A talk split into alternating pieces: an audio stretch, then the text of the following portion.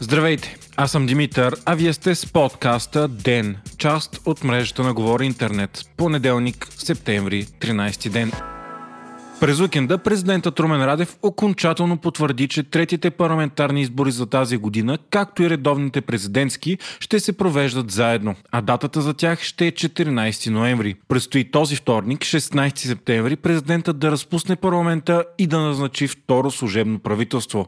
Междувременно днес стана ясно, че Кирил Петков, най-популярният кадър от сегашното правителство, все още не е разговарял с Румен Радев за това дали ще бъде част от следващия му кабинет. Протестните партии разпространиха в мрежата снимки от телефона на Иван Гешев по време на неговото изслушване в правната комисия за закриване на специализираното правосъдие. На снимките се вижда как той си чати с човек, който е кръстил на английски PR Севи Бойко.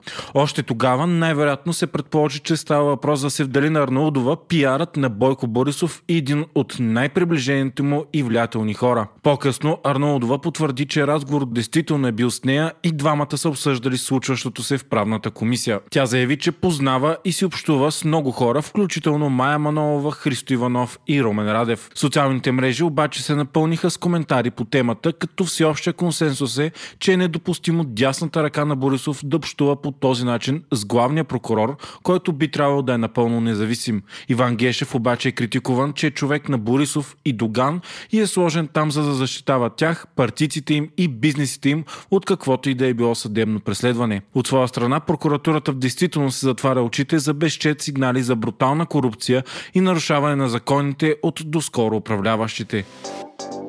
Всички 175 училища в София ще отворят врати присъствено на 15 септември. Това ще стане въпреки повишението на случаите на коронавирус у нас. За последното денонощие случаите са 437, традиционно малко заради уикенда. В болници обаче вече са 4609 души, а са починали 53 за последните 24 часа. Завършен вакцинационен цикъл пък вече имат 1 милион и 230 хиляди българи. Междувременно ново проучване САЩ установява, че риска от смърт от COVID COVID-19 при невакцинираните хора е 11 пъти по-висок спрямо вакцинираните, съобщава CNBC.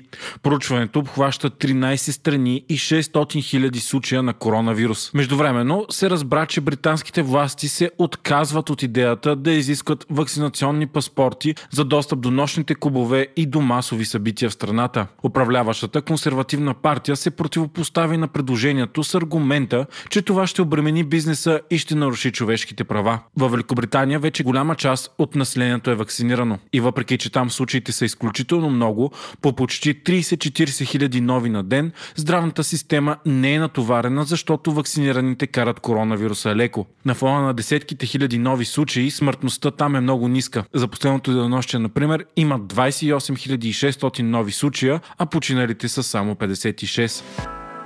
През последната година цените на стоките от първа необходимост драстично са се увеличили.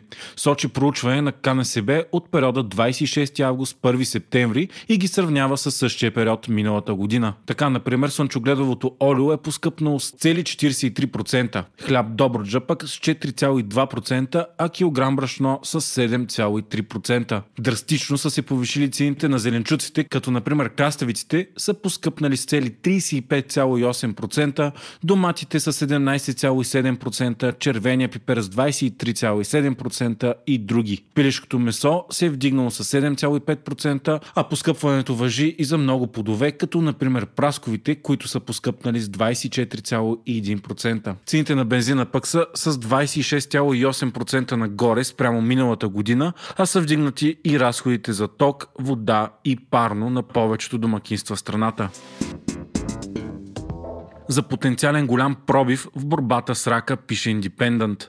Става въпрос за продукт на станалата известна с разработването на вакцина против коронавирус немска компания BioNTech. Тя публикува медицинско изследване, според което едно от лекарствата и против рак действа ефикасно при опити с мишки и отстранява тумори на дебелото черво и кожата. При повечето мишки растежа на туморите спира, а при други дори раковите клетки биват унищожени. Освен, че атакува и спира растежа на туморите, вещество веществото свивало и тумори, които се намирали далеч от туморите, които са третирани. Например, други тумори в белия дроб. Технологията е същата като тази на вакцината на BioNTech РНК. С инжектиране на веществото, раковите клетки в тялото се обучават да произвеждат определен вид протеин, а реакцията на тумора е да ги унищожи. Така на практика той започва да се унищожава сам. В момента лекарството се изпробва при малка група доброволци. Вие слушахте подкаста Ден, част от мрежата на Говори Интернет. Водещ бях аз, Димитър Панайотов, а аудиомонтажът направи Антон Велев. Ако искате да подкрепите Ден, можете да го направите ставайки наш патрон в patreon.com Говори Интернет, избирайки опцията Денник.